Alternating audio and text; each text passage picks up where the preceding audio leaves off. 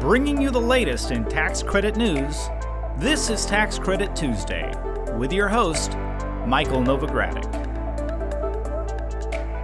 Hello, I'm Michael Novogradac. This is Tax Credit Tuesday. This is the Tuesday, June 1st, 2021 podcast. Building and renovating affordable rental housing is a challenging task on many fronts, not the least of which is raising sufficient financing to cover project development costs. Last week, I had the honor and privilege of testifying in front of Congress as to how the low income housing tax credit is the foundational equity financing tool for affordable rental housing in America today. I explained how the housing credit is a public private partnership whereby investors provide upfront equity financing to develop and preserve affordable rental housing, and they receive in exchange allocations of tax losses and tax credits.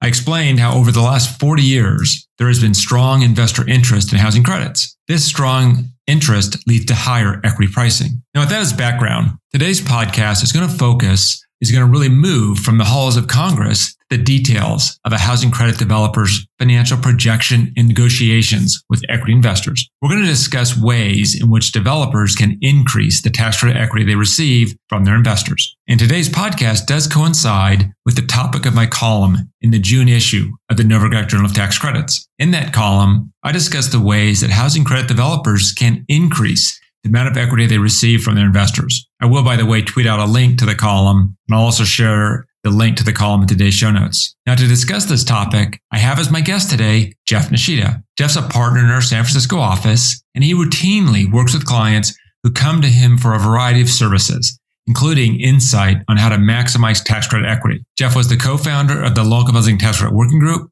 and chairs two of our affordable housing conferences, including the Novogradac 2021 Affordable Housing Virtual Conference held last April. Jeff is also a key member of our Opportunity Zones practice and the partner in charge of our low-income housing tax credit financial forecast model. Today, he'll share his expertise on maximizing low-income housing tax credit equity. Now, there are four major areas that we're going to discuss today, and these are the four major areas discussed in my Journal of Tax Credits column in terms of how to increase equity. First, Jeff and I are going to talk about how to increase and accelerate tax credits. Foundationally, the importance of getting as much tax credits as you can and as early as possible, because more credits and earlier credits mean higher equity pricing. Then we're going to talk about how to increase and accelerate losses. More losses earlier generally leads to higher equity pricing. After that, we're going to focus on how to identify investor goals, consider how your development can help investors achieve those goals. And then we'll wrap up by discussing the importance of correctly timing the arrival of equity. And that's a lot to talk about. So if you're ready, let's get started.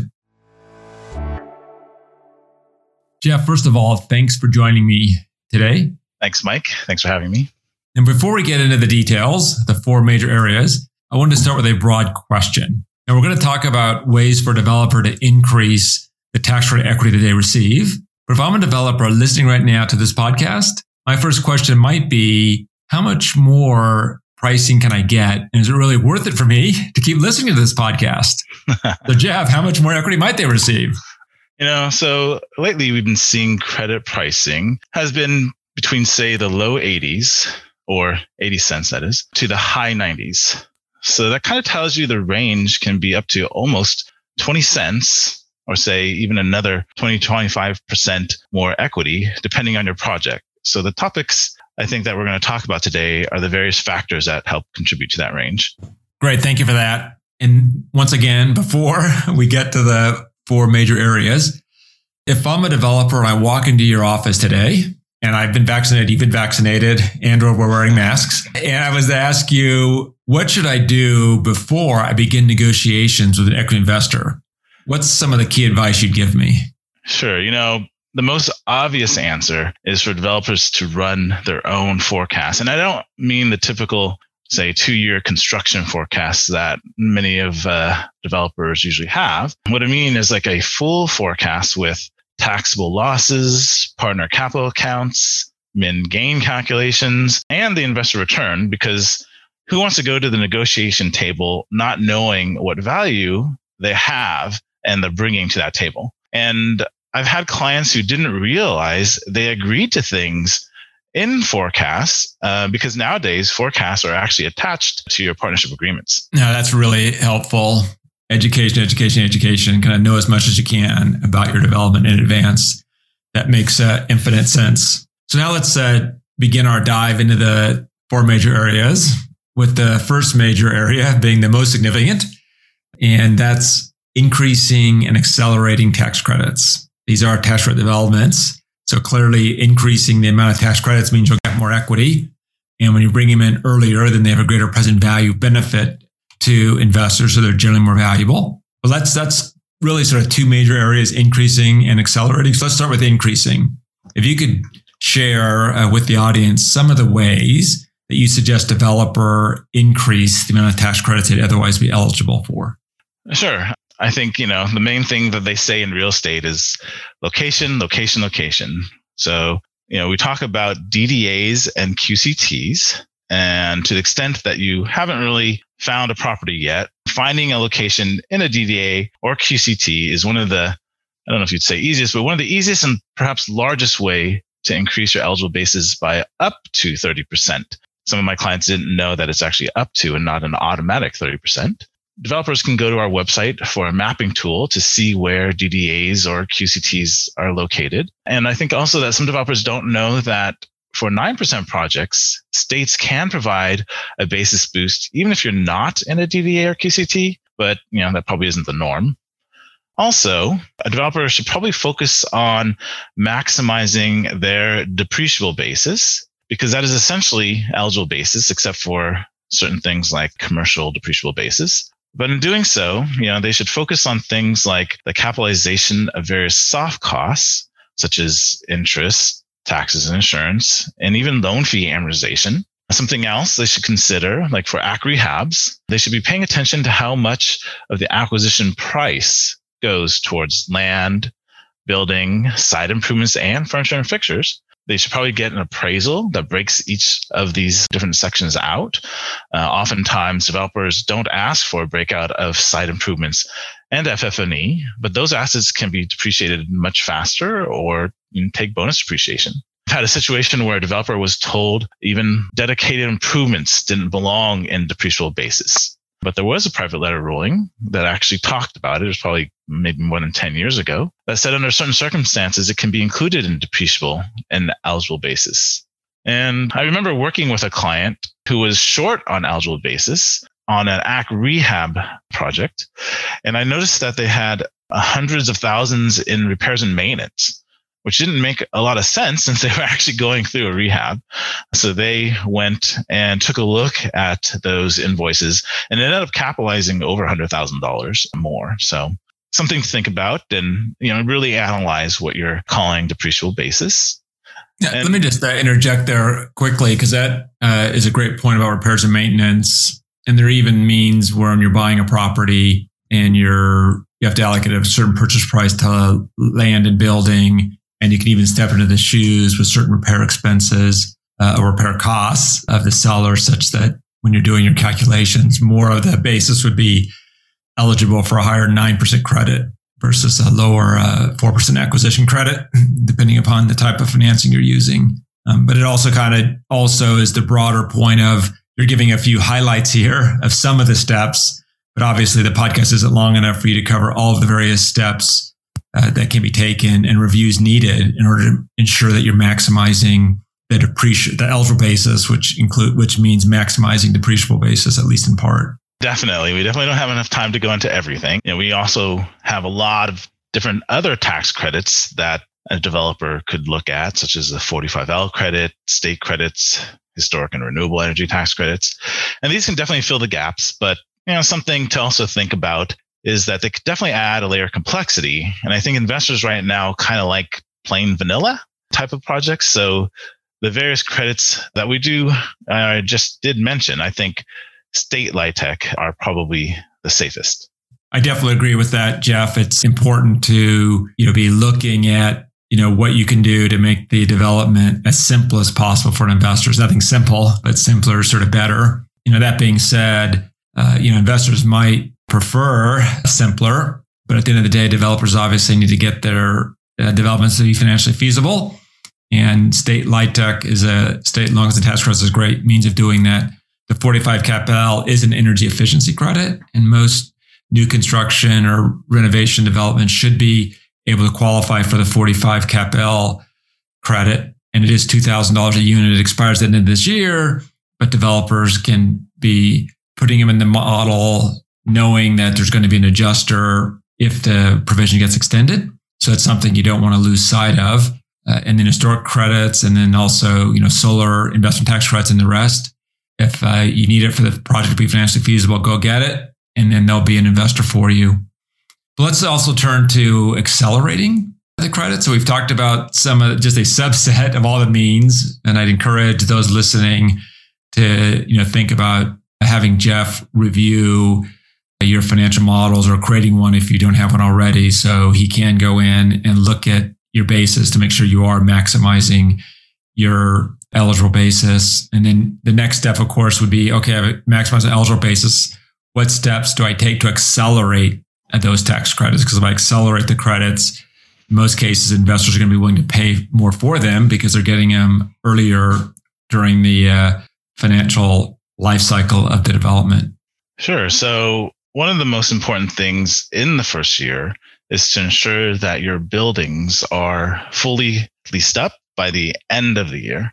And so developers should definitely keep a good eye on this. And to the extent they need to, they might even want to offer rental concessions, say to lease up the final few units before December 31st. I think also to the extent that you're having issues qualifying all of your buildings by the end of the year and you might not make it, you should focus on qualifying a portion of your buildings. I had a client who initially thought they understood how to qualify units on an ACK rehab, even though we told them to lease up one building at a time to the extent possible so that they would ensure that they qualify as main buildings as possible by the end of the year. Luckily, the limited partner stepped in and recommended that we take a look at the time, they had less than half of the units uh, in every building leased up.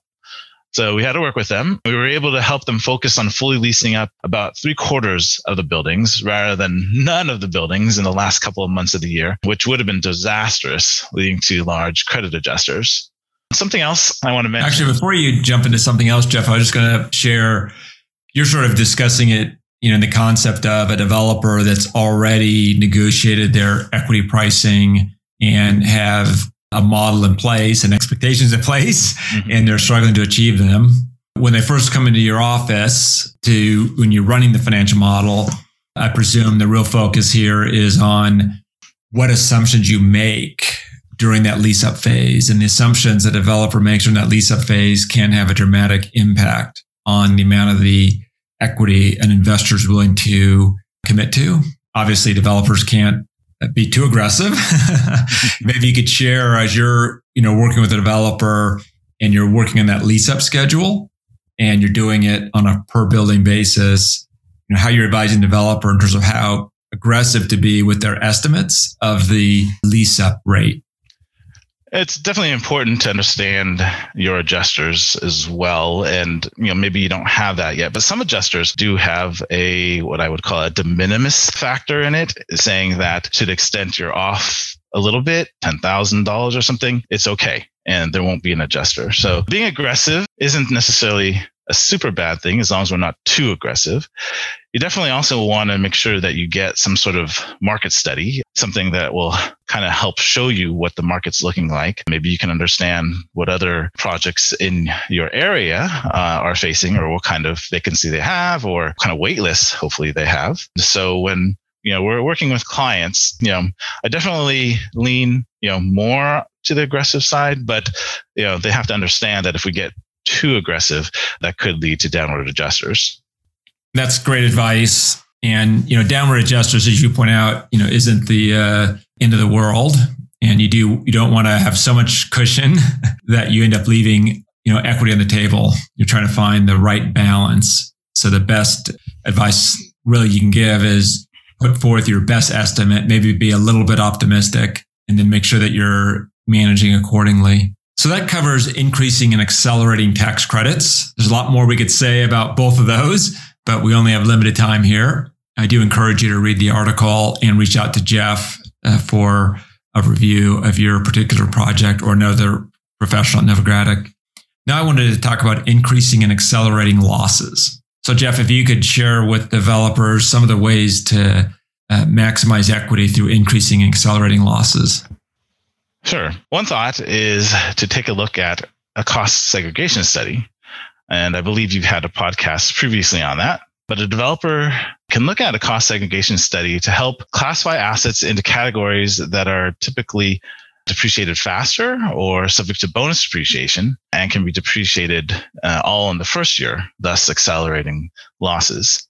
Something else they should remember is that bonus depreciation can be elected on acquired site and FF&E, where that wasn't available a while back. With this said, I think a developer should also perform an IRC Section 704B analysis to make sure that the limited partner will receive all of their depreciation losses and thus tax credits during the tax credit period. Because as you accelerate, say, a site improvement depreciation, that's front loading a lot more depreciation during the tax credit period. From my experience, developers often focus, you know, again, their forecasts on the construction period and don't often look at that. In, in addition, to the extent they have to worry about exit taxes, you might care that a limited partner's capital count is projected to go negative. Something else uh, that they need to think about is uh, IRC Section 163J. Uh, this is the election that allows a partnership to take its interest expense deductions, but in exchange, they have to depreciate their buildings over 30 years instead of 27 and a half. I think a lot of new projects will probably be making this selection on day one because of the upcoming changes to the calculation. But it's important to understand that you will be using 30 years instead of 27 and a half. Great. Thank you for that, Jeff. Now let's move beyond increasing accelerating tax credits and increasing accelerating tax losses. You know, investors are obviously interested in economics of a transaction based upon the credit and the losses, but that's not the only thing that interests them. Investors have other non-financial goals. And one way you can maximize your equity for a given transaction is to identify the goals of investors and then see how you or your development can help them achieve those goals. So if you could maybe explore, share with us some of the ways that you see that developers can do this. Sure. So, one thing is to recognize that some of the banks or many of the banks are motivated by CRA or the Community Reinvestment Act, which essentially says that a bank needs to invest its money where it takes its deposits in. And this is often larger cities, um, sometimes the coasts. And because a project is in a CRA needed area, they will often receive a higher price. But you know, things are starting to happen with CRA or change, and our LIHTC working group is keeping up with uh, all the proposals on all the changes. Also, the development team is really important to investors. A strong developer with a strong track record and a balance sheet is important. So, new developers will often have to consider teaming up with a strong development partner some of the nonprofits on my panel during our affordable housing virtual conference last April even volunteered to partner with new developers. So you might want to check that panel out. And we all know that partnering with nonprofits or housing authorities can help with property tax abatements depending on your state. Market studies uh, are probably also something else that's very important in identifying areas where there is an identified bull need for affordable housing. Some do not know that we here at Novogradac actually have a valuation department uh, who can assist with this. Also, we have rent and income limit estimator as a tool that can help projects uh, figure out rent and income limits for your potential project. Everyone or many people know about our rent and income calculator, but we also have this estimator that can project uh, income and rent limits out into the future. And then, of course, having a good story about your project and its goals uh, helps attract uh, investors. And so, making sure that you put together your story and why your area needs the affordable housing and any other goals that you're trying to achieve is a great way to start that conversation with your syndicator or investor. So now we've talked about maximizing tax credits and losses. We've identified investor goals trying to identify them and try to help them reach their goals. There's still one other area that developers can maximize the benefit of the tax allocation, and that's the correct timing of the capital contributions. So, Jeff, what should developers consider from the area of timing to maximize their the value of their tax credits? Sure. So delayed equity contributions does mean more equity because of the time value of money. You know, as they say, a dollar today is worth you know more than a dollar tomorrow. So one way to do this is to slow down the amount of equity your project needs in the beginning of construction. Some of my clients are doing this by bridging it with their own funds. You know, I don't think a limited partner can put zero in at the beginning, uh, as a lender will usually want to see some participation by the investor. But the amount can be lowered, and the second contribution can definitely be pushed back.